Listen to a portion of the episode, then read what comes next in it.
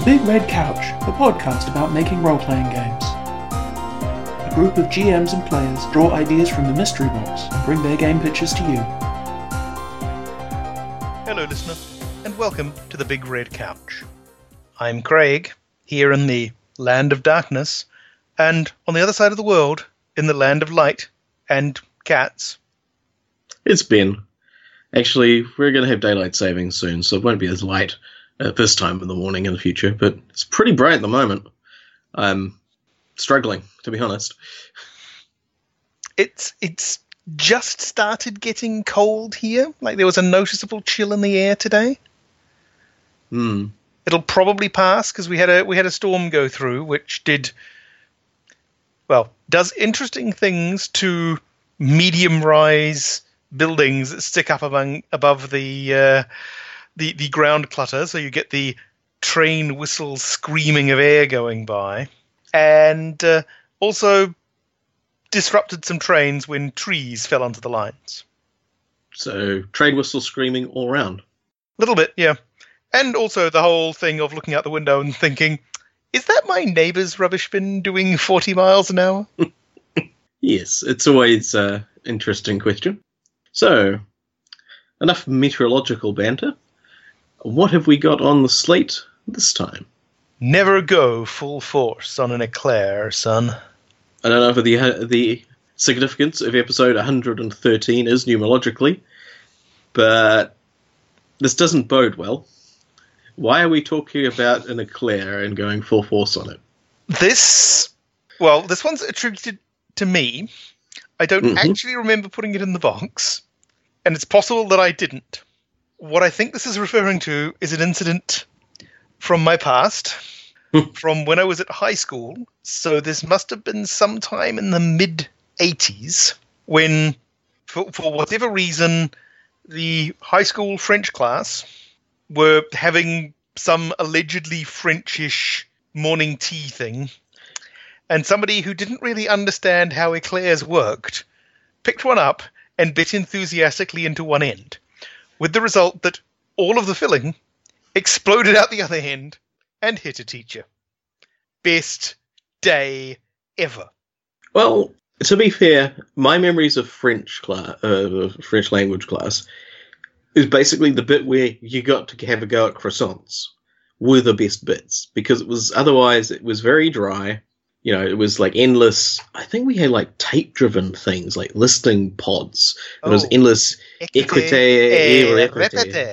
Yeah, yeah, that, that, that- and that's literally well, it's not literally the only things I remember, but I was not, I'm not great with grammar, to be honest, and English grammar is, I'm used to, and French grammar is like structured and may make sense in some sort of, you know, be useful in, in many ways, but I did not grok it in three years at high school, and in fact, I was think it was the the halfway through last year we got to see a movie I think it was like half of Jean de Florette, which is like four hours of, of, of French people standing in fields. Smoking cigarettes. I was sitting blown away. I was like, oh, people actually use this as a language. My goodness. And I think it was literally, I had no context. It was This was like some sort of baffling code. And be, before that, 'Allo 'Allo was probably my only point of reference. Ooh. For no culture, is that a good thing? yeah. And at this point, I was, I was, you know, I believe I hit the wall pretty, pretty thoroughly when we had a substitute teacher, and after trying to read something, she asked if I spoke German. Interesting. Yeah, I never had or, or attended any classes on German. It's like, nope. but that does not sound like a compliment or encouragement. Ah, yes, you speak French like a native German. Get. Yes. Maybe languages are not for me. I don't know, maybe you should have just had a crack at German. I mean, from the sound of it, you already had the tones down. That yeah, it didn't happen. It did not happen. So yes, I, I am and have always thought of myself as an idiot. Somebody who has one idiom, aka language, in the traditional sense. Right. I'm also an idiot an idiot in other ways, but that's fine. These are not germane to the subject at hand. Yes. Not not completely, no. I, I, I think my level of French at its high point, I could have a conversation with somebody I understood the movie an, uh, an American Tail in French, and I watched The Thing dubbed into French and thought it had much better dialogue than it turned out to actually have. I, I could see that French might lend an, an air of class to the classic tale of Antarctic horror. Yeah, I, I, I thought the dialogue was was way more sort of clever and insightful. It turned out no, I just actually didn't understand what was being said, and that's not really what that movie was about, like at all. So, what was French the thing? I believe it was what was the, what was Uh, That's that's what we referred to it as, uh, Les Choses, on the theory that it's actually a completely different movie. It might well be. It- it- you could be. You could have Mandela affected the whole thing. I No. imagined a, a, a French art house version of the thing. I kind of want to see that now. It, it sounds actually sounds fantastic, I, and it, it probably exists in some form. Not quite. Kurt Russell and Wilford Brimley just being philosophical and smoking cigarettes. Mr. Carpenter did do a fair amount of work to make it a philosophical reflection on identity and, and, and trust and, and and so forth. And then have the hideous giblet monsters, you know, eat people. Indeed. Yeah, the the idea of of doing it full Gauloise in each hand, black black and white photography, just taking it to a, a, a ridiculous level of um, cultural appropriation. Woohoo! Um, this is kind of appealing. Okay, so new art house film project, and back to never going full force on an eclair. Um, I have an idea and a fragment of an idea. Hmm. Oh, before we before we continue, I just wanted wanted to make a um, a supposition. Yep. Being the eighties in New Zealand, I suspect the poor fool mistook the eclair for a, a long donut, which are f- structurally very similar, except the long donut is like fried dough with cream in it.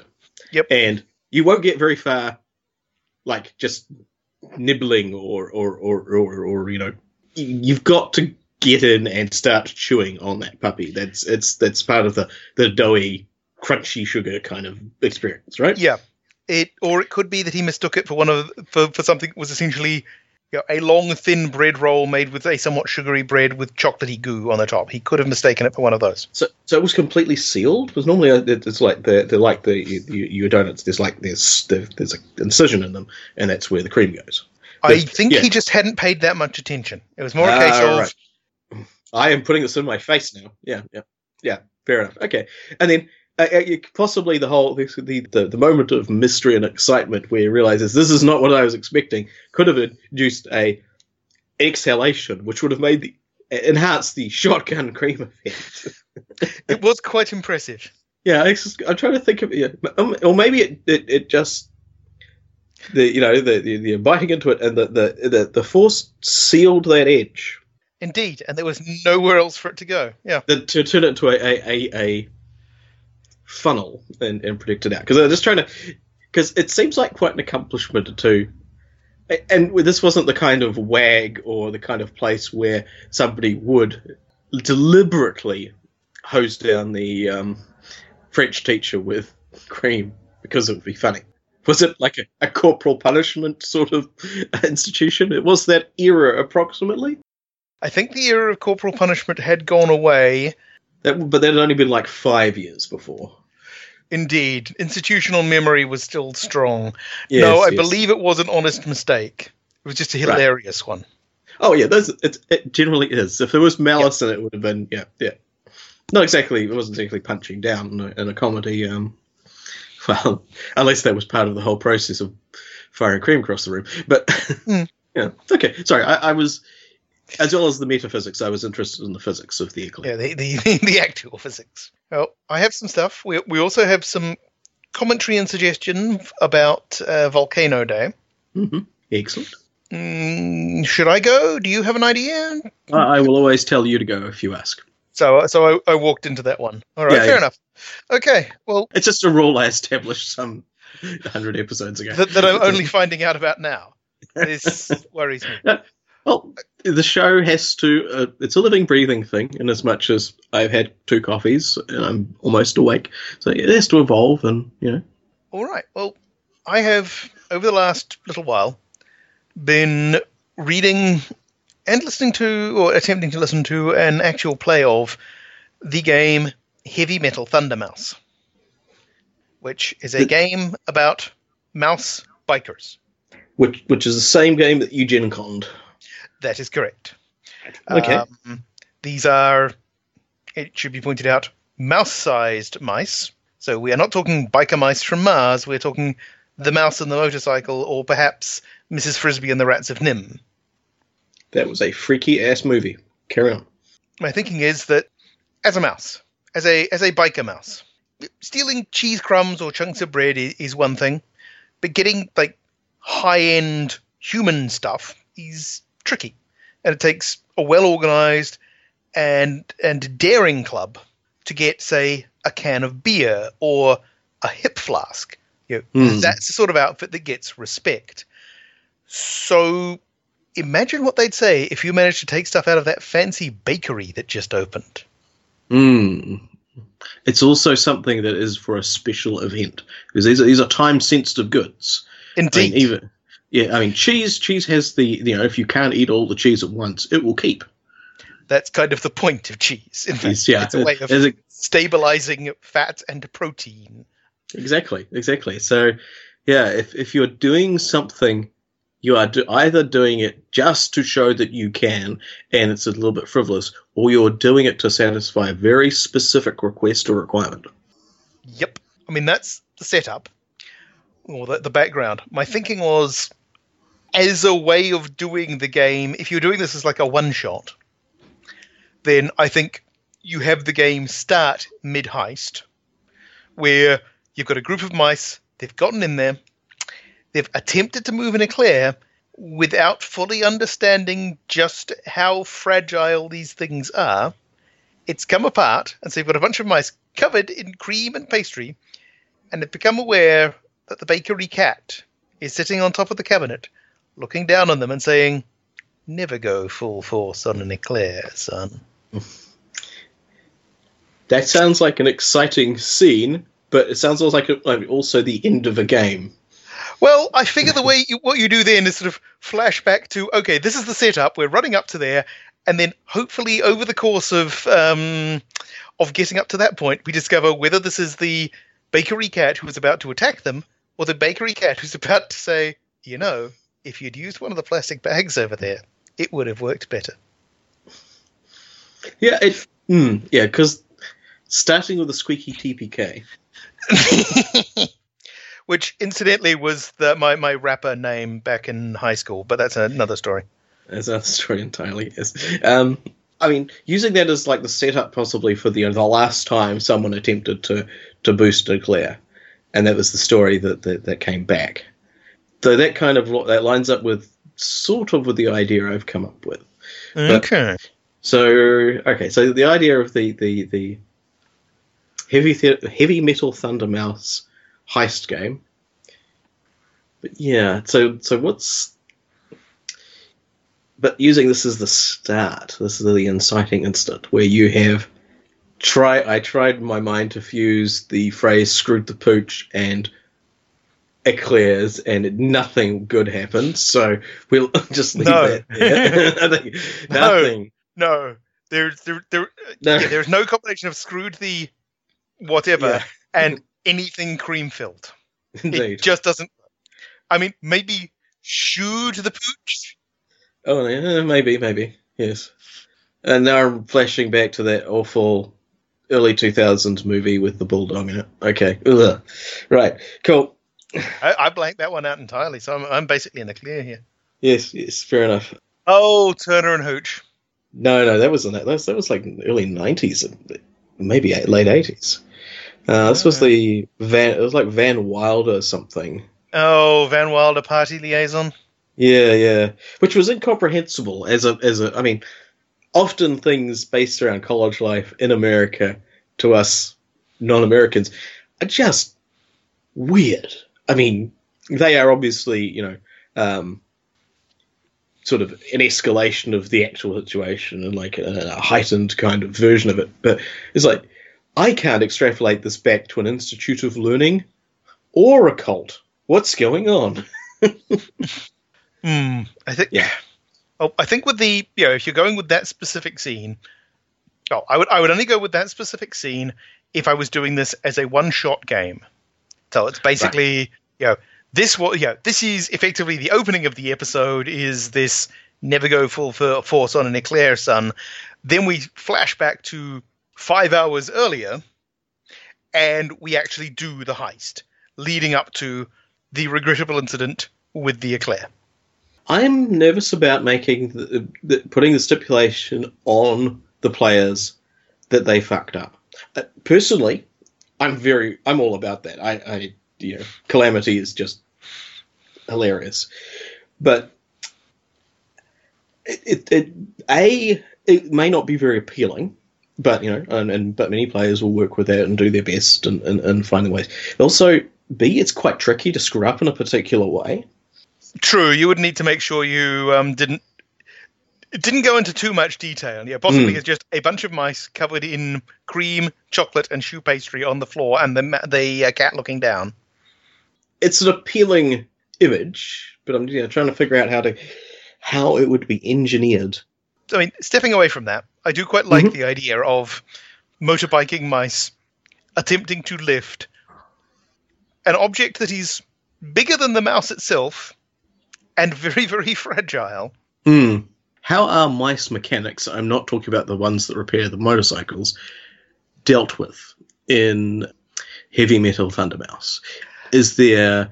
Mean, are they are they just stalwart heroes who happen to be tiny and whiskery, or you know, is there are there things for um, rodents perishing from shock, or uh, being compulsively uh, driven to consume cheese, or anything like? That? Is there any sort of technical flavor elements in the game itself? I've been reading this at work in my lunch breaks, so it's taking a while. Fair enough. It's the kind of thing that would come up pretty pretty frequently. I mean, if you've got a there there are mechanics in, in games that will inform the entire game. And you know, when I'm thinking about when I think about um, Dragon Quest, the RPG, SPI, 2000 was it 19, 1982, wherever it was, that was the last version. The uh, magic backfire mechanic is one of those ones where you uh, or the uh, even though it's not it's not it's not available to everyone the detect aura ability in that one the idea that you can a tell truths about the the world and you know you, you might have like fragments of information you can you can tell things with or literal per- perfect accuracy about magic in the world or you have your brain shoot out of your ears if you cast spells too uh, randomly very much shape the, the universe and how things are done.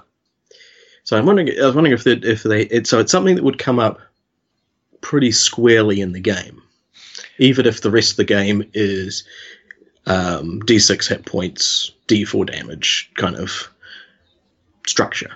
Well, it's yeah, Heavy Metal Thunder Mouse is a, a Fate game. Okay. So, yes, I haven't run into anything that suggests that there is a mouse suddenly dies of shock mechanic. But I was yeah. I was. I didn't expect it because of the, the nature of the, the the heavy metalness, but Indeed. if there was to be something to reflect the nature of mouse, I mean, it, do you have like status? Is there mouse Gizmo? Um, I think to a certain extent that would depend on um, what sort of game people were doing, Hmm. since the setup, the setup for a game is very much deciding. Well, what sort of game are we playing here? Are we going sort of? Is this a G rated? Is this PG rated? Are we going full on furry Sons of Anarchy on this? What what sort of club are we? What sort of Right. game are we playing? To a certain extent, how do we improve our, the lot of our club? Okay, so it's it's quite community driven in that in that way. Yeah, it is. It is based around a motorcycle club. Right. So okay, no, yeah, a motorcycle club who could could lift something as apparently difficult to move and time sensitive as an eclair. Hmm. Yes, because this is the equivalent of a diamond heist, as opposed to say the armored armored car of the can of beer or something like that. Mm. Both are valuable, but they're valuable in different ways, and they've got different restrictions about what what you're trying to do. Pretty much, yeah. I mean, this is almost this is almost like an art theft. You need to treat it with great care, whereas the can of beer, meh, if it rolls down the street, it's not that big a deal. it, might, it, might, it might have consequences when you actually open it, but still, it's it's yeah, it's it's the fact that it's is, is relatively impregnable and Yeah. and you know and, and robust is part of the problem rather than being the uh, yeah the obverse. Hmm. No, okay, no, that's a, that's an idea. I like maybe actually framing it like an art heist is kind of interesting. That would that would that would give you the idea that it's high stakes, high profile kind of totally unnecessary unless you want to make your name or present this artifact to say whatever the equivalent of the the the, the mouse godfather is in this situation. Maybe there is a you know his his daughter is getting married or whatever, and you want you want to show respect by doing this this this major thing. Hmm. Or de- depending on how you, you're doing it, you're you're doing some sort of peace talks with another club. You've yeah, it's invi- you know it's it's neutral territory, but you want to show the furry little bastards up. Oh yeah, So you turn up. Hey, we brought food. Here's an eclair. yes, it is definitely a that's a power move. Yep. And you said this kind of crossed over with what you'd come up with. A little bit, yeah. So I'm I'm still I'm interested in this one. I can't quite putting the the like the the the start of the game right in the middle of the action. Maybe maybe you want to you maybe you would want to do a bit of a sort of retrospective bit with the I'm thinking maybe you want the the cat to be demanding an answer to what happened clearly things have gone horribly wrong, but the cat is more interested in finding out how they went horribly wrong because it's like one eclair. It's no big. It's it it presume the, cat's also aware of the the the rodent underworld and knows that this is a normal thing, and while you know wholesale murder isn't off the books, it would be much more interesting to find out how they how they got in, how they goofed up and send them away with a, a, a, they send them away terrified to, so that the you know the rest of the world knows that like you do not mess with this bakery or you you will you will suffer the consequences. But the idea that the each of the characters recounts part of the story and builds the builds the calamity, and you know it's like maybe that you know maybe there's a rivalry between a couple of the the mice in the group. Um, and they've got they've set some things up and, and, and, and so forth, but they didn't go quite right. Kind of an unleverage kind of thing, where you kind of working the disa- the disastrous cons- the disastrous outcome, and maybe it's you, you yeah you're right you, you you you all you know about this setting is that there is the cat, the mice, and the fragments of the the um, feathery creamy goodness just Hmm. sort of smeared on them.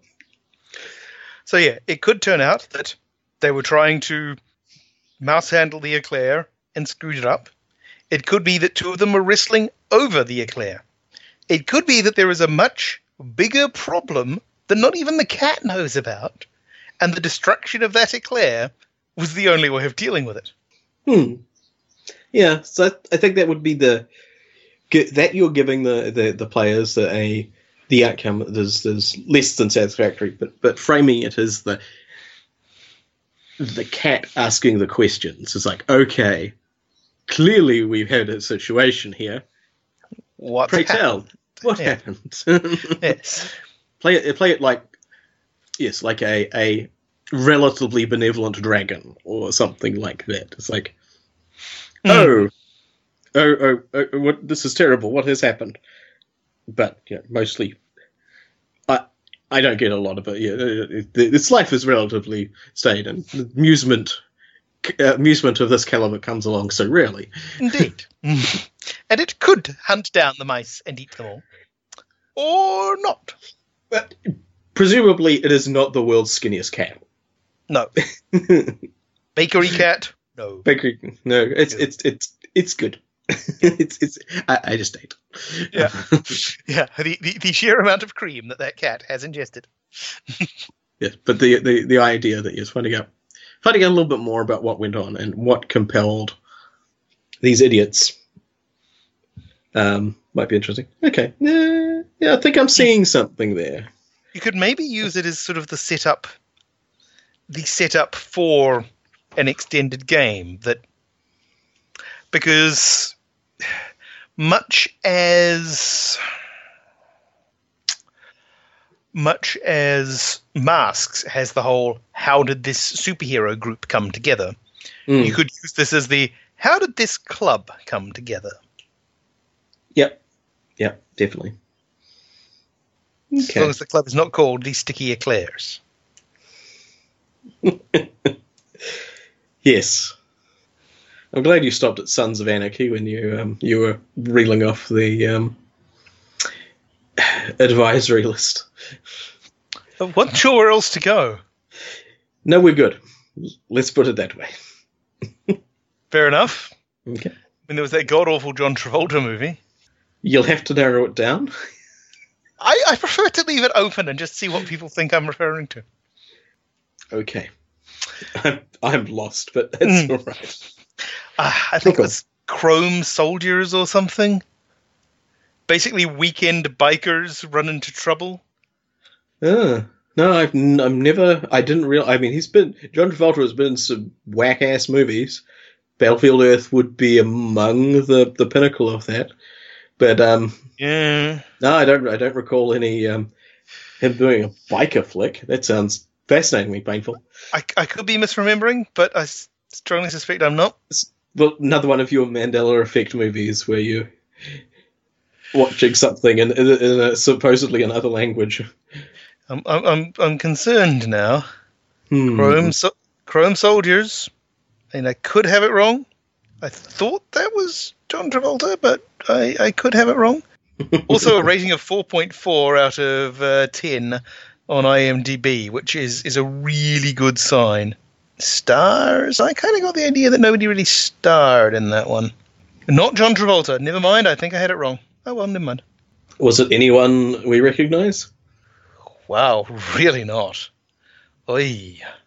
So again, well, it's, it's the Mandela effect again. It was like the um, the the genie movie that Sinbad starred in that never existed. That was a brilliant piece of cinema. Oh, wait. I have been watching a little of, um, no, actually, way too much of a YouTube channel uh, by the name of Captain Disillusion. Wild Hogs. Excuse me. That was the name of the film. Right. Wild Hogs. Mostly That- negative reviews. Right. Biker comedy road film. With John Travolta and come on, Tim Allen, the- Martin Oh. Lawrence, and William H. Macy. Oh my goodness.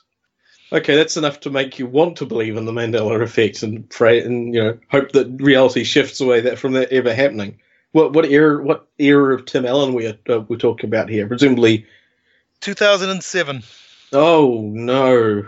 Oh god, that's uh, very post Galaxy Quest. We Uh, have a, a dentist, a single computer programmer, a hen-picked picked plumber, and a wealthy lawyer who escape from their daily routines by riding motorcycles together, po- posing as a biker gang called the Wild Hogs. I'm I'm turning away from this tub of hilarity right now.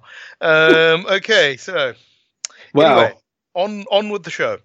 You had an idea. show. For the love of God, tell me you had an idea. Please. Sort of. Sort of. It basically involves references to old adverts, which is kind of a kind of a thing.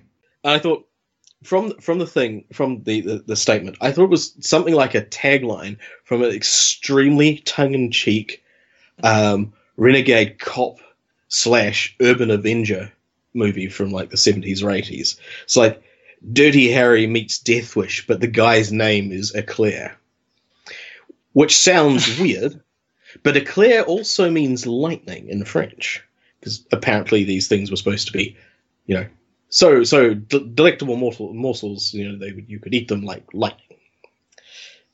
Provided you didn't want to shoot the cream across the room. Yeah, sure. ah, maybe that is it. Maybe it was some sort of um, un- hitherefore unknown conductive effect to do with cream in a glance. Pastry punk. Pastry punk, yes. Oh, that started me thinking about, you know, what those relentlessly, and I must confess to being much more amused by these when I was younger, just relentlessly conforming pun based kind of settings where everything is a reference to everything else. Every name is a pun to something else. And you know, I thought about that for a moment and then it was like ten seconds later was okay, in this you'd end up having a character who's a donut who's called Patio Sprinkles and then the you're just Satan. And yeah, so Or the dis- writers of Wreck It Ralph.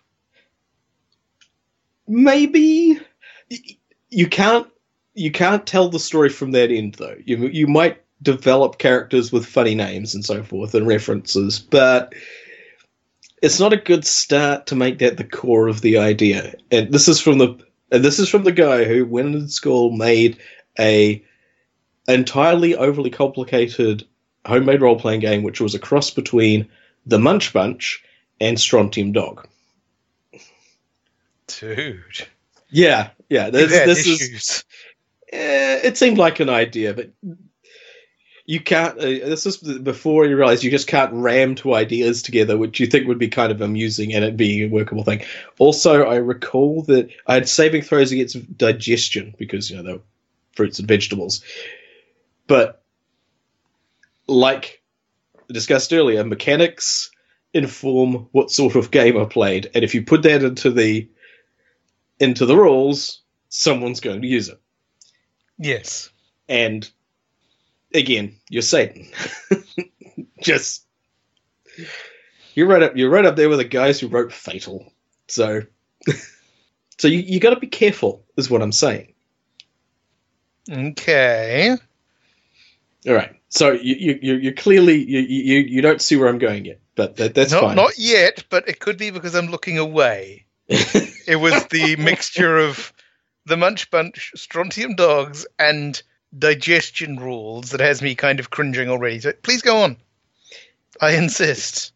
this is probably yeah. This is the flaw with games that they're overly obsessed with technical accuracy or like trying to replicate the entire thing. They'll include something which, in a physics simulation of the entire universe, makes sense. But someone was going to look at it and say, "Why the fuck did you put this in there? Why is this rule in your game?" Oh well, I better use it. Okay. the little things like making once, your once you put in a, a randomly generated orifice diameter table in the game, it is only a matter of time before somebody is going to make you roll on it. Yes, pretty much. I think that is uh, that may. I, don't know if there are laws of role playing like there is like Poe's law or rule rule thirty four, but that kind of is as people who don't actually design games but talk about designing games. Yeah, may, maybe if that is the if we're going to have a the big red couch rule, it is if you put a rule in the game think about the worst cons- the worst possible application, or not even the worst, not even not the worst conceivable, the the minimum useful application of that rule. And if it's horrible, discard the entire game and burn down your house. What is the most annoying thing somebody could do with this rule? Not not even the most annoying thing, because people role players are very inventive. They can be very annoying, but if the least application of the rule is frightful, onerous, or would get you, you know entire continents excommunicated. In the case of a digestion rule, that means Yeah, somebody got eat. Yeah, okay. yeah, yeah. It's like The minimum circumstances required to trigger that rule. If that's somewhere you don't want to go, yeah, okay, fair enough. Yeah, All yeah. right, I think so- that's that's that's that's. I think that's a good fundament fundamental rule. um, Yeah, get on with your idea, pal. I thought you were going to come back with elementary, but um, yeah, yeah. No, no. Ah, no, no. Okay, fair enough. Fair enough. Okay, we're, we're, on, we're, onwards, forward, up the alimentary canal with gun and camera. right. okay.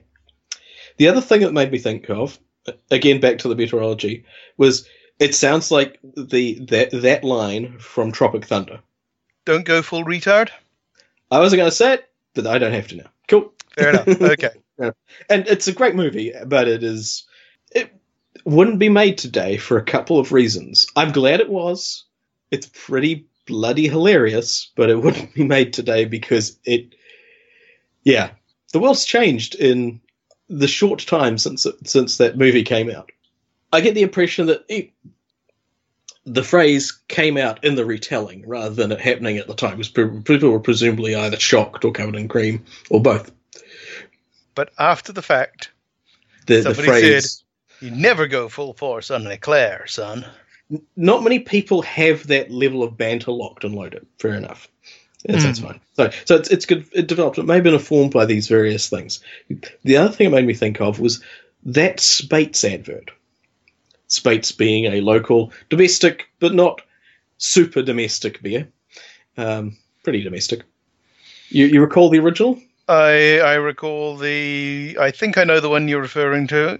Right, yeah. The the, the two the two uh, good keen blokes sitting in the bush, and I don't think they were like weekend hunters or anything. They appear to be like actual farmers slash bushmen. Yeah, farmers Yeah. rounding up, They're like round, hunt- rounding up the stock or something from Hunting- recollection. yeah, hunting. They might have been like hunting pigs or something like that, but they didn't look like they didn't look like weekend johnnies, right? And the younger one is saying, you know, I found oh, I've found this Butte Sheila or whatever that they used, uh, this this the the, the love of his life, um, and she's apparently fabulously wealthy, and you know, you know, the, and and looks amazing. Um, was it? An old man's got a box at Eden Park, the um, hallowed and extremely inconveniently placed home of rugby in Auckland, at very least. I used to live down the road from Eden Park. It is incredibly inconveniently placed if you live down the road from it and have no interest in the game, because there's basically certain times of the year when you just can't get out of your damn house. And also the um, lights like, illuminate the sky like the um, Close Encounters of the Third Kind ship. True, and you're going to get a lot of people, if you're Frankly- lucky, urinating, urinating in your garden. box. Yeah. if you're lucky. if you're lucky. So, Yeah. and so, and, so he's, he's, he's, he's describing this this amazing catch that apparently uh, is smitten with him as well, and then laments. Ah, she doesn't drink, Speight's, but which I think is a ver- another grammatical construction, which means like it is, however, it is the case that she doesn't drink the spear and his, his his his older companion turns to him and says, "That's a hard road finding the per- what was the phrase? There's a hard road. It's a hard the per- road finding the perfect woman, son. yeah, son. And and it's like he's he's he's he's he's, consoling. It's like okay, yeah, okay, fair enough. It, you know, it was a it was a nice try, kind of. You know, it's consoling him. It's like, but the expression on his face is, "You fucking muppet." I always thought it was an interesting thing to have in like this tiny, like twenty second, thirty second advert. This little story about this this tale where these these people are obviously work colleagues and friends, and on one hand, the guy's going, "There, there." It, it was it was a near thing, but you know, you know, life is um, life is harsh. the expression on his face is, "Oh my god, you idiot!" Sorry. Enough they, they did pin that one down even further in one of the later ads where they were mustering sheep. There is one sheep left in a really old, uh, a really odd location, difficult to get to. The old guy says, "Yeah, I'm too old for this." Yeah, sort of holds up what is implied to be the last can left, and sort of a, yeah, yours if you'll go get it. Well, young guy races up, gets the sheep, brings it back, is is sort of cracking into his can of space, Speight's, and then he has another hmm. can open. And it's the old guy saying, "You can call me old, son, but you can't call me stupid." And and it, it's probably in, it, yeah they're probably back in form of the original one because old age and experience beating um, youth and um, Ancient Vitality. guile beats youth uh, innocence and a bad haircut. yeah yeah it, it's it's a it's a it's a rule. But so the, the uh, this frankly even more woolly than usual thought cloud. It Sorry was a for that, pretty woolly thought. Yeah. uh, Yeah, that was that was I. Uh, the idea that it gave me was something. Basically, uh, the the the, very, the various hint of a game called Unheeded Advice, where one player plays the impetuous youth, the the, or actually the the who the person who is the witness of the actual events of the tale, and they describe and they, they describe what they're trying to do what they're trying to get out of the situation. The other one is the grizzled mentor in this in this circumstance. The fact that that um, is an acronym for GM is only slightly relevant. Um, and and they, they say, okay, well, you being this person, this this person you're describing to me in this tale, you obviously did this. This is the this is the natural way that you would use your your abilities and so forth to to overcome this problem. But no, in this exchange, the impetuous youth is always doing this the, the slightly unorthodox or dumb thing. But the idea is that during this exchange, you build a story, and if you could sort of the the hope that I that I've got for this, the idea that if it if it worked out was literally you could have a conversation with some markers in it, and it would function as a game, but be almost entirely transparent to anyone else. It might sound like a really odd conversation, but it would function as a game, as though you were re you're retelling a story of a life experience or something like that. But it always comes back to the idea of the ah. So you use the nine-eyed ninja technique, of course. It's like, oh no, no, no, I, I slipped on the uh, railing and fell onto the next story. Like, oh, okay. and then but each time you do a little bit of world building and you get the the and the um the impetuous user gets closer to their goal and the obstacles that they're setting up and getting around but not in the way that the um that their the the their interlocutor is actually suggesting. So they're putting on the okay the most the most sensible thing or the, the, the thing that that seems to fit with your character this could say work with a, a, a like a uh, you know, with say a um, pseudo archaeological adventurer and the cub reporter asking him questions about what he what he did next. It's like, oh, you used your knowledge of Mayan, um, your your your knowledge of Mayan um, inscriptions to decode the uh, to, to decode the thing that would open the passages. No, I just kicked it. but however, and it's the, the the bit that I'm looking for is kind of like the linking thing, the bit that that builds into the next the next part, and the idea of making it like a transparent somewhere you could like just sit down next to somebody and say, "Hey, such and such," like ah, such and such, and having it almost like a little encoded thing would be kind of interesting, though tricky as hell to well, if it becomes something that becomes self-propagating, that would be amazing.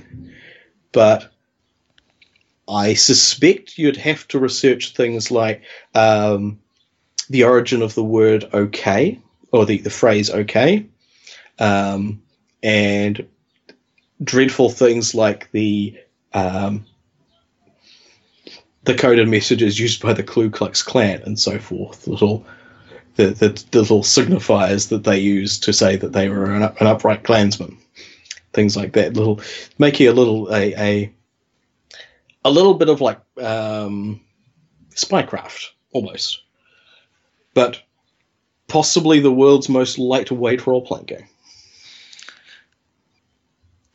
Hmm. It.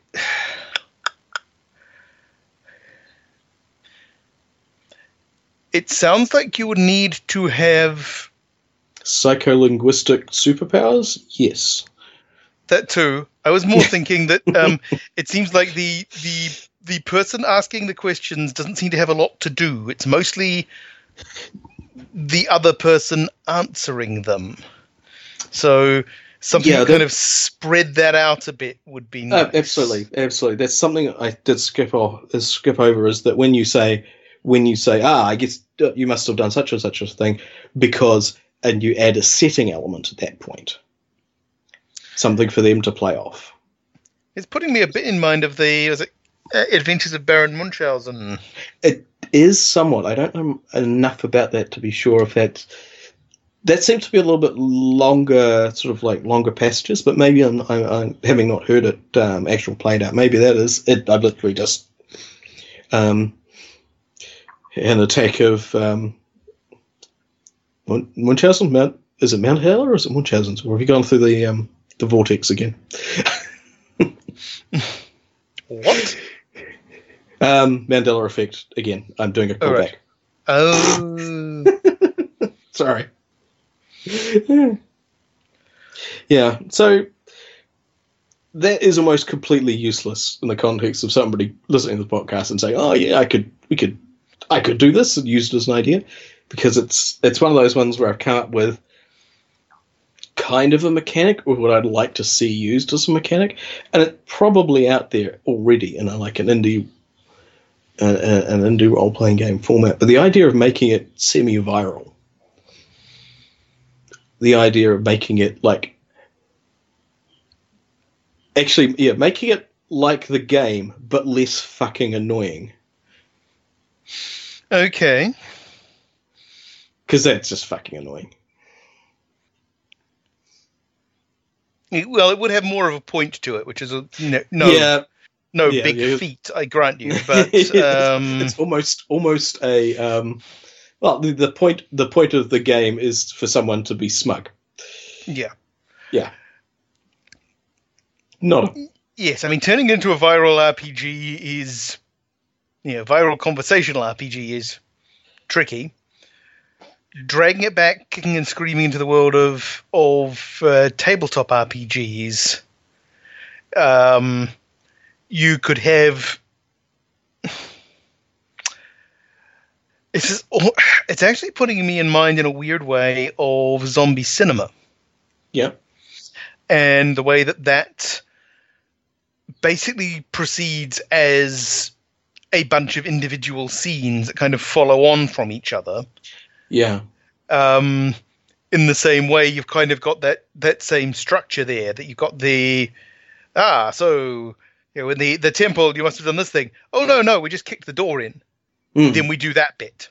Yeah, we Yeah. kicked the door in. What happened then? We get up to a point, and then at some you know at some point in that, perhaps the person who set up that scene, you know, then you know then says to kind of the next person in the rotation, if you're all sitting around a a table, yeah. And so when you got to the pit trap, obviously you did this thing, Mm. kind of formally handing the narration off Yeah. to the next person at the table. But quite how you do that in a, a conversational only game, I'm a little hazier on. Mm. That would be the that would be part of it, which is the giving it a structure and like as you know, giving it a, sort of a grammar, and then you'd say like, okay,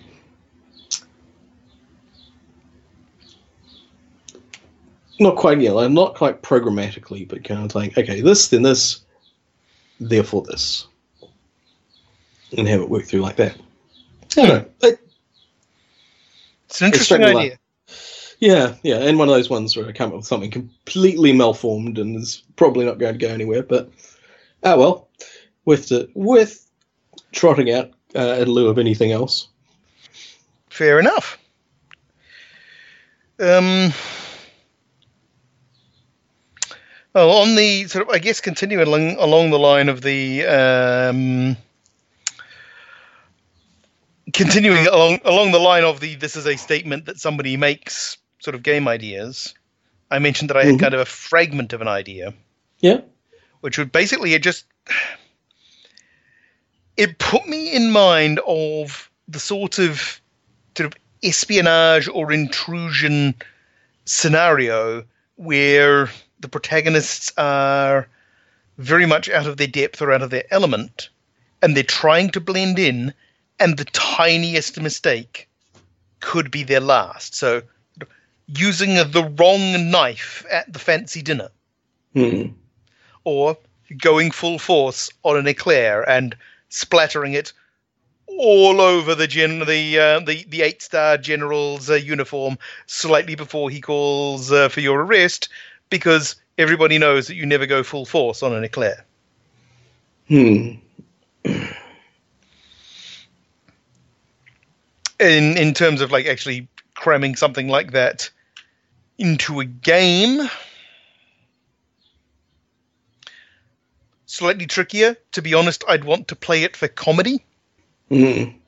Yeah, because it does. There's a lot of implications that um, sudden violence at the drop of a hat.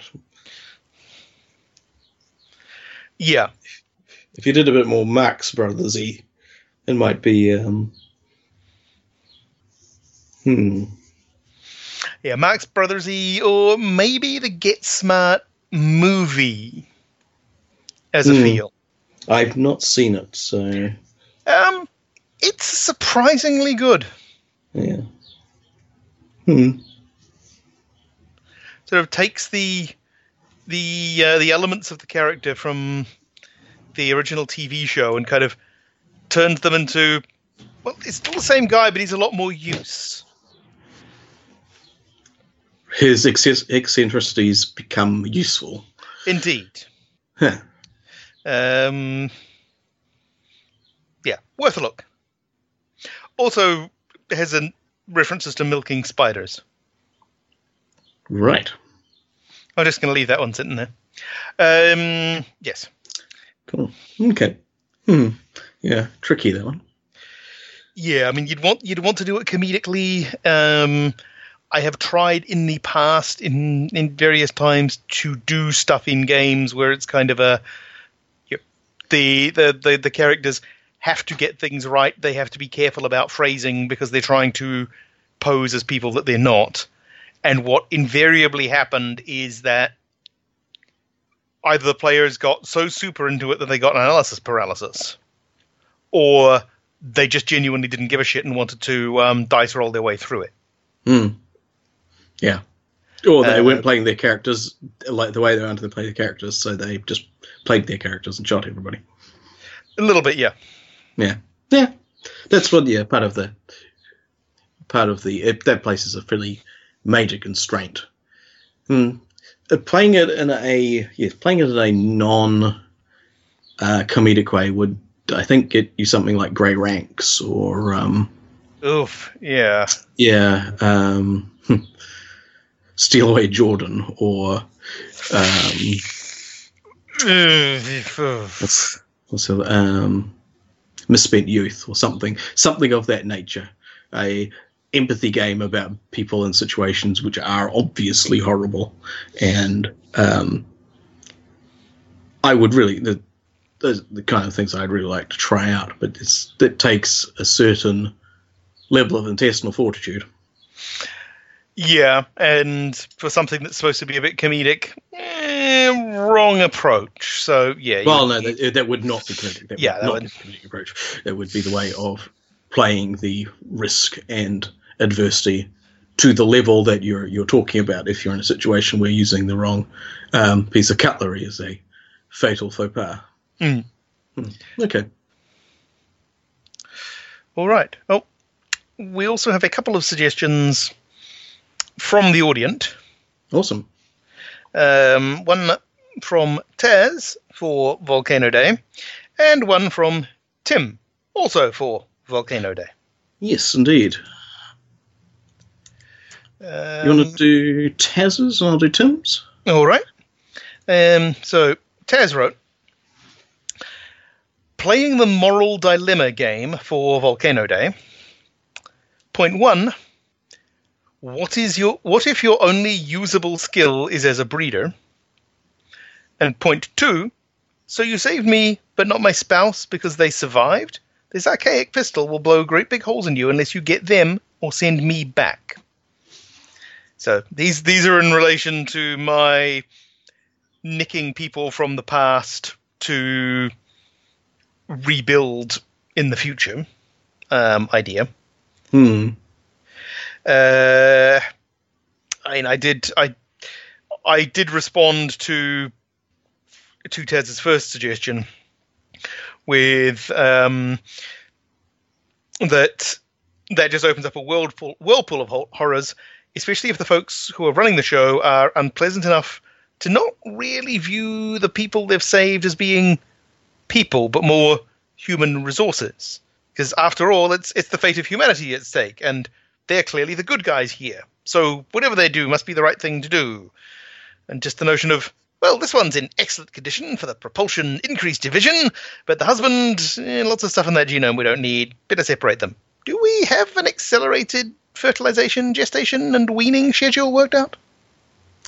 Yeah, that's that's pretty obviously abhorrent um, on on many levels. So, yeah, that's it. And that is, I guess, why you want to play the the unfortunates who have been hoovered out of history and are um, now facing what might be a circumstance. Yeah, giving giving the the onus on the players to determine whether the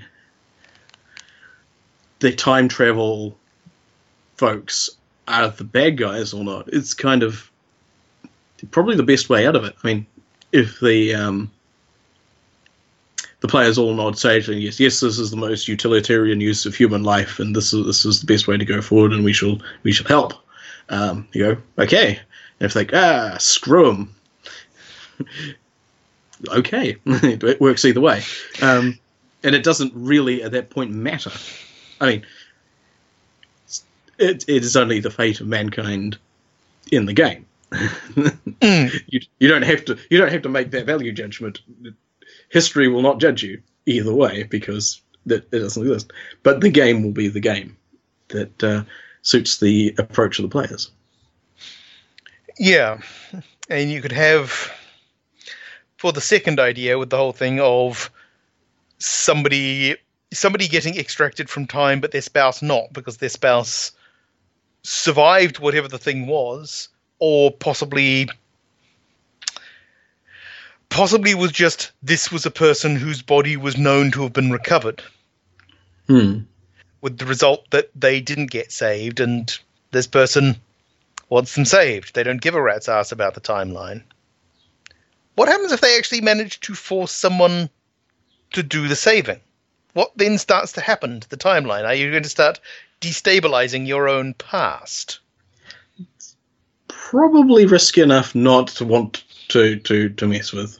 To be fair, that, Hmm. that kind of opens up a. Whenever you mess around with time travel, it does open that can of particular ontological worms. Indeed. Yeah, I mean, I, I did make the comment that um, yeah, one of one of the reasons why I don't think the Big Red Couch would ever work as a one-person show is that it's the ability to bounce ideas off other people and off the audience that makes it work. Because I Mhm. never would have Yeah. thought of shifting the perspective to being the people being rescued, allegedly, rather than the people doing the rescuing. Yeah. Even though it makes Yeah. for a way better story. Hmm. Yeah, exactly. That's that's the if there is a central thesis of the show, it's that workshop your ideas. You you may be surprised at what comes out of it. Mm. Um, and yeah, sort of picking, picking up on the general vibe of both of those um, suggestions from Taz.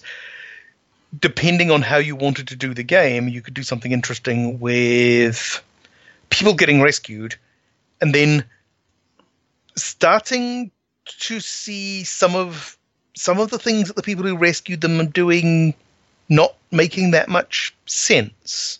If what they're being told of, oh, you're you're rebuilding humanity, really? Are we? Because this looks a lot like being used as a disposable workforce here. Um, Hmm. you know, you could go quite dark and creepy on it without trying very hard. Indeed. There's a show, um, so the uh, Travelers, which has that um, notion of people being sent back from the future um, into the basically having their intellects injected into um, people, um, and the idea is these people are known to uh, are, are known to supposed to have died at this point. Um, Mm. and and basically, but what you're doing is you're overwriting a human being, and but somebody with the, the knowledge and the skills to get out of the situation they were currently they were in, um, and this is all being run by a very shady bunch of people in the future, who become even shadier as you start to change the um, the timeline because that's the point. You're trying to stop whatever the hell happened that put you in the situation of needing to do it. And the the team that if you follow this this this group of people who train together who are suddenly in the bodies of people that you know had previously had nothing to do with it and suddenly, suddenly associating and and going on missions. But as they do things, stuff's getting less clear, and the actual agenda of the people coming who are coming back subsequently from the future gets even more unknowable. So yeah, it's a that that covers that sort of piece. An interesting show.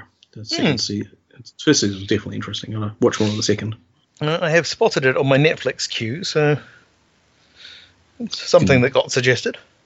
Mhm. All Okay. right. That's good. Um, and Tim has been on the website. Um, uh, and, and sagely pointed out that in addition to be, being rich enough not to care what Ben thinks, Mark Crichton was also dead enough because he passed away almost 10 years ago. I was like, yes, is more than sufficiently dead to disregard my hot takes. Um, and I'd not heard about it because, which I th- thought was odd because he had a big impact on sci-fi blockbuster movie disaster kind of things. Um, but he also wrote and then scripted and directed the Great Train Robbery, which I've not seen, but was the source of a bunch of comedy, like in things like the the Goodies and so forth, like in the early '80s or late '70s. It's like so I know it by, know it by association. It was apparently a big deal at the time. Hmm. It might not have carried on culturally, but it- made it enough of a splash for other things to reference it. So um, Oh, I hadn't realised he'd also done Westworld yes, and, and Runaway. Run away. Tom Selleck and fighting robots. Amazing. Yeah. Yeah, it's quite yeah, and the um and he also wrote the uh, the book that became, as you said, the, the book that became the Thirteenth Warrior. It's like interesting. Very, very weird. I get the impression that his his early stuff, like in the six like sixties and seventies, was like kind of medical science thriller pot boilers to some degree.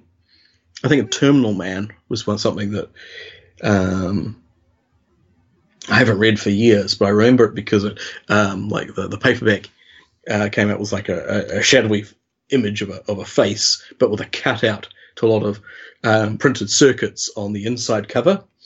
So it was quite a striking book design for a paperback. So, so you looked through the, the, the space where the brain would be, and there's the, the circuitry behind it. So it was quite cool. Yeah.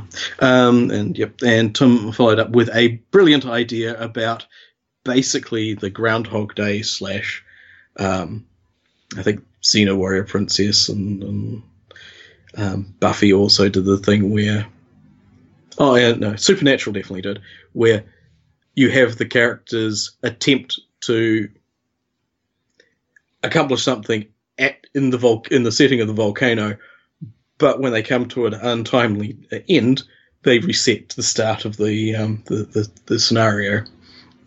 So if your GM ever wants to get their whole Grimtooth traps, rocks fall, everyone dies out of their system, that would be a good opportunity, and have the players use the um, that high mortality video game approach on solving a problem.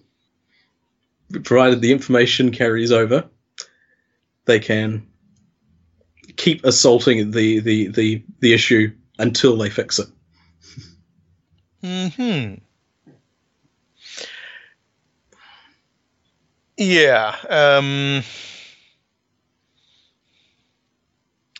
Yes. Um, Tim suggested either the Doctor Who or the Time Watch RPGs. Um, I was just thinking. I know Stargate SG One did a did one of those episodes. Uh, Stargate Universe was it Universe? Stargate, yes, SGU did an excellent one. Yeah, Um, SGU did an excellent one. Uh, the movie Happy Death Day. I haven't seen that yet, but yeah, that's another sort. Of, it's yeah, as yeah, as Tim said, it's one of those ones that eventually they all do. Um, the science fiction TV shows all do a Jack the Ripper, Hmm. or at least have Jack the Ripper show up and said, "Yes, ah, yes, I was I was quite well known in Victorian London." Ha ha ha ha. And you know, so yes, it's one of those one of those things that keeps coming up. But as a game, as a as a as a little diversion during an extended game where you know especially if it's something where everything is they're quite people are quite cautious and and you know and quite heavily you know planning oriented but they're suddenly in a situation when they get to break loose and do the crazy shit and you know try the things they wouldn't otherwise get to try without relatively limited consequences other than Tim's suggestion where actually like oh no history has changed and now Nazis Or Roman Empire, or a cloud of loosely connected space debris.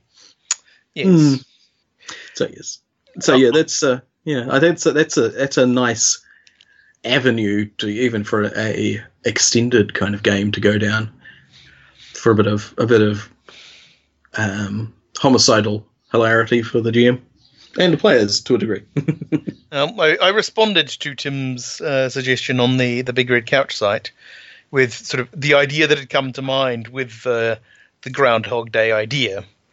Um, because I quite like the idea of just keeping track of the characters' basically movements, m- movements and where they where they are at various times for the the various iterations of that same day, just so that you can have the circumstances of, you know, we need to cross the courtyard, but we are already having lunch there, and having a drink while disguised as soldiers, watching previous us have lunch and try to see see who stole the stun gun.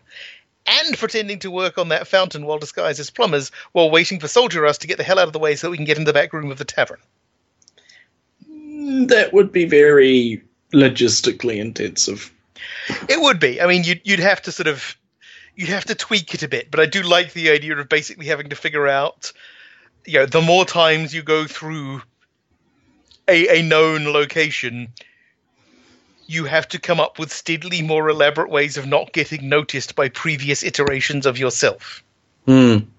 Yes, but the yeah, I recall back to there was a 2000 AD, like like four or five page like one one issue thing, one of the time twisters I suspect, where there's this um, what was it? My name's Friday. I'm a time cop thing. We're in this and they and this this event, uh, these series of events unfold. You keep seeing the same panel over and over again, but you you it becomes the the information is being laid down that it's Friday and his partner standing in the middle of the the, the uh, a concourse, but you also see you realize that the people the people hiding behind newspapers or disguised as, as old ladies or something like that around the thing realize ah right this is the, the the subsequent loops coming back past one another and it's pretty much just them in this crowded picture Pretty much. That's that's the idea I like. That what you eventually have is the um, the circumstance where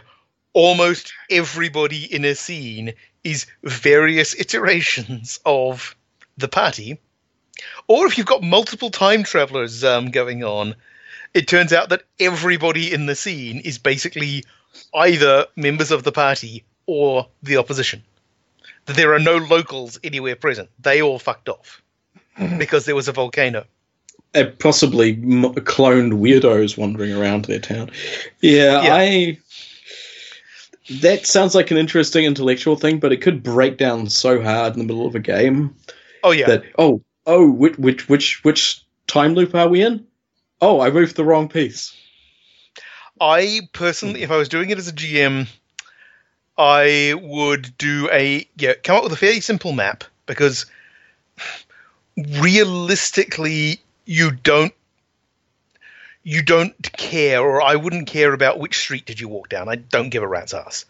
But things like you know, if there is you know a particular courtyard or a particular building, basically places the important places to the scenario. Well, If the places where they cross over are the important places. Yeah, um, but just- um, you know, if it's sort of if it's the you know out out in a street somewhere, I figured you can hand wave that. It's sort of a, wait, we should go the other way. Um, it's not a big deal, but it's sort of the the locations where no, actually, you have to go through here. There is no alternative. Um, you have to go and talk to the trinket seller. That I think is where it gets interesting, and keeping track of it as a GM does mean, you know, especially if you can do it unbeknownst to the players, they can do the whole thing of, okay, so we'll go, we'll go to the fountain square. Ah, that's us having lunch. All right, we need a plan. Hmm. This kind of thing. I wouldn't do it for everywhere because, yeah, as you say, that would just get that would just get hideous. But if you knew, yeah, if you sort of did it as, well, you know, in this kind of time block, you know, if you're doing it over a day, then sort of at about this time they were here, and tweak it enough to make it entertaining. Hmm. without being sort of just oppressively no we have backed ourselves into a corner because yeah this yeah especially if you've got access to a bunch of time travel shit. Um eh, yeah if you're using something like time watch uh it would be ludicrously easy to do the okay so what are we going to need? We're going to need disguises. All right let's put them in that vase over there once we get back cool and here they are um, because the game allows you to do the that sort of Bill and Ted crap. Hmm. Yes, I think it might be. It might be more fun to do the dramatic necessity thing rather than to come up with things in the narrative order to the the the characters experience it, or at least the the, the, the dramatically appropriate parts. Trying to figure out the entire thing just seems like borrowing trouble to me.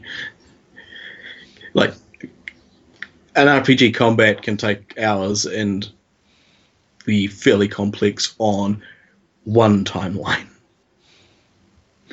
You, you would want to make sure that the um, yeah, you'd have to be going with the base assumption of they yeah they always succeed in hiding from themselves. True, fair enough, fair enough. Yeah, Um, unless you But they- actually I guess they, but they always, that, but to do that, they always need to succeed at spotting their previous selves because they're already there. Mm. Because if they you screw that up, it's Oh, I mean, from from a from a pure GMing point of view, I'd go with the if on sort of run five or six, they you know you forget, eh, so be it. You don't you don't bother backtracking. The players never need to know. You know, it's a bit like the whole thing of um, you know where where where is the haunted house? Wherever the players happen to spend the night. Hmm.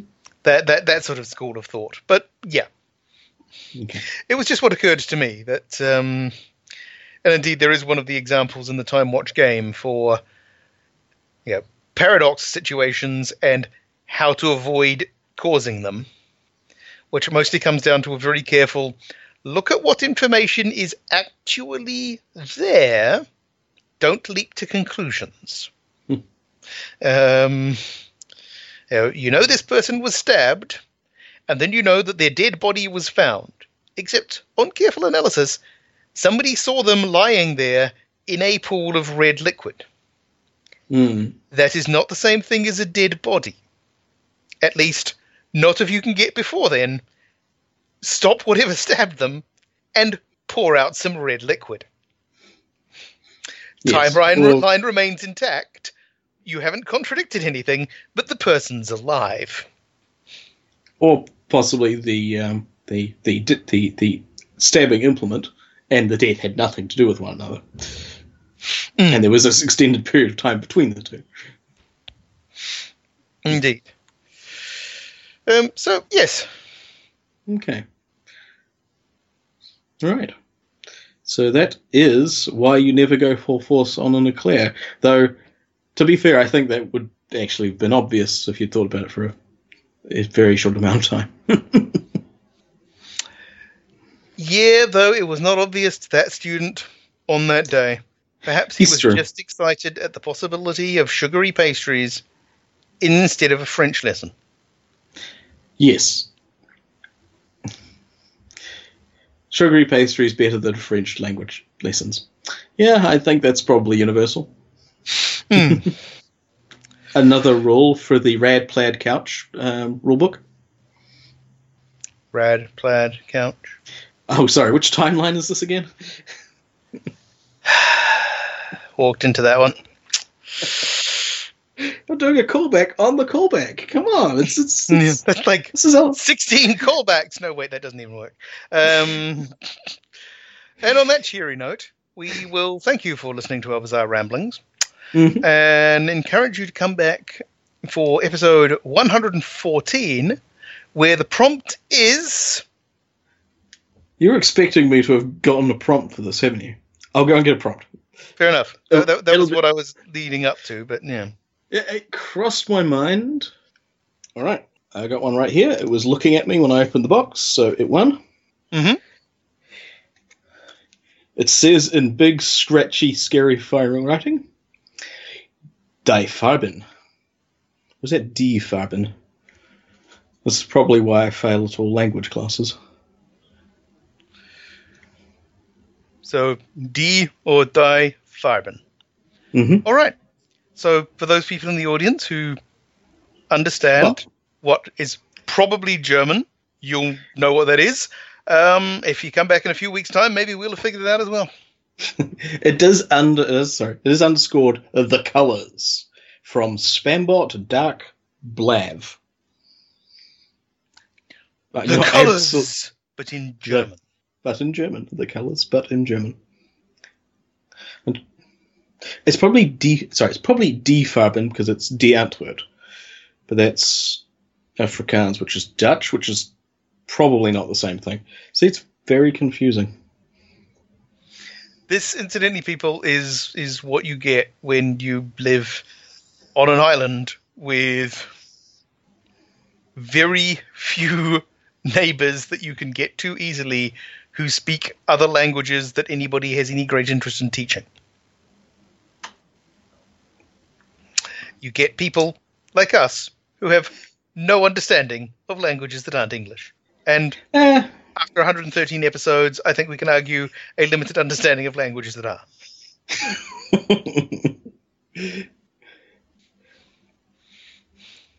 I, if I'm going to, to play the, the culpability that on anything is that I was probably you know itching to get to the um, back to the bunch of people I hang hang out with and pro, and play like Robotech or something at lunchtime. So yeah, possibly I was distracted when it came to uh, scholastic activities. It all comes back to role playing games being terrible for you. It's fair. I mean, I know I did a couple of half years of Latin at high school. Did a half year of Russian. Yeah, That was weird. Man, was, my school wouldn't have, uh, didn't offer Latin. It certainly wouldn't have offered, wouldn't have offered Russian. Yeah. It it was a thing. It it was a thing that happened. Um, I remember almost none of it. Fair enough. Um, right. So Right. Can't tape it off at the end there. You, you, you, So- good with that? Good with that. So, should we do the thing? Yeah, we'll do the thing. Uh, I'll do that bit again just in case the the first one didn't take. So, please, despite what you've just listened to, come back for the next episode where our prompt will be Die Farben, the colours. From Spambot Dark Blav. I'm neither certain about the pronunciation of the first bit or about the letter things on the last bit. But you know, it's Is a spam your handwriting or mine? Oh no, it's not my handwriting. It is, is way too legible. But the um, the first part is scratchily um, uh, overwritten, so it is all scary and stuff. So they're scary colours. Okay, they're scary colours, even to the Germans. that's terrifying. Yeah. I mean, I already have an idea. It's just a dreadful one, so I'm hoping I come up with something better. And on that cheery note, um, Hmm. have a good one, uh, listener, and we will catch you next time. Right. Take care, and we will see you then. Want to hear more of our shenanigans? Then go to hoarde.net and click on the button that looks like a couch. The Big Red Couch is released under Attribution, Non-Commercial, Share Alike 3.0 Unported from CreativeCommons.org. All music on the show comes from the album Universal Fluff Theory by Krakatoa. Visit them at krakatoa.com or follow the link from our page. See you next time!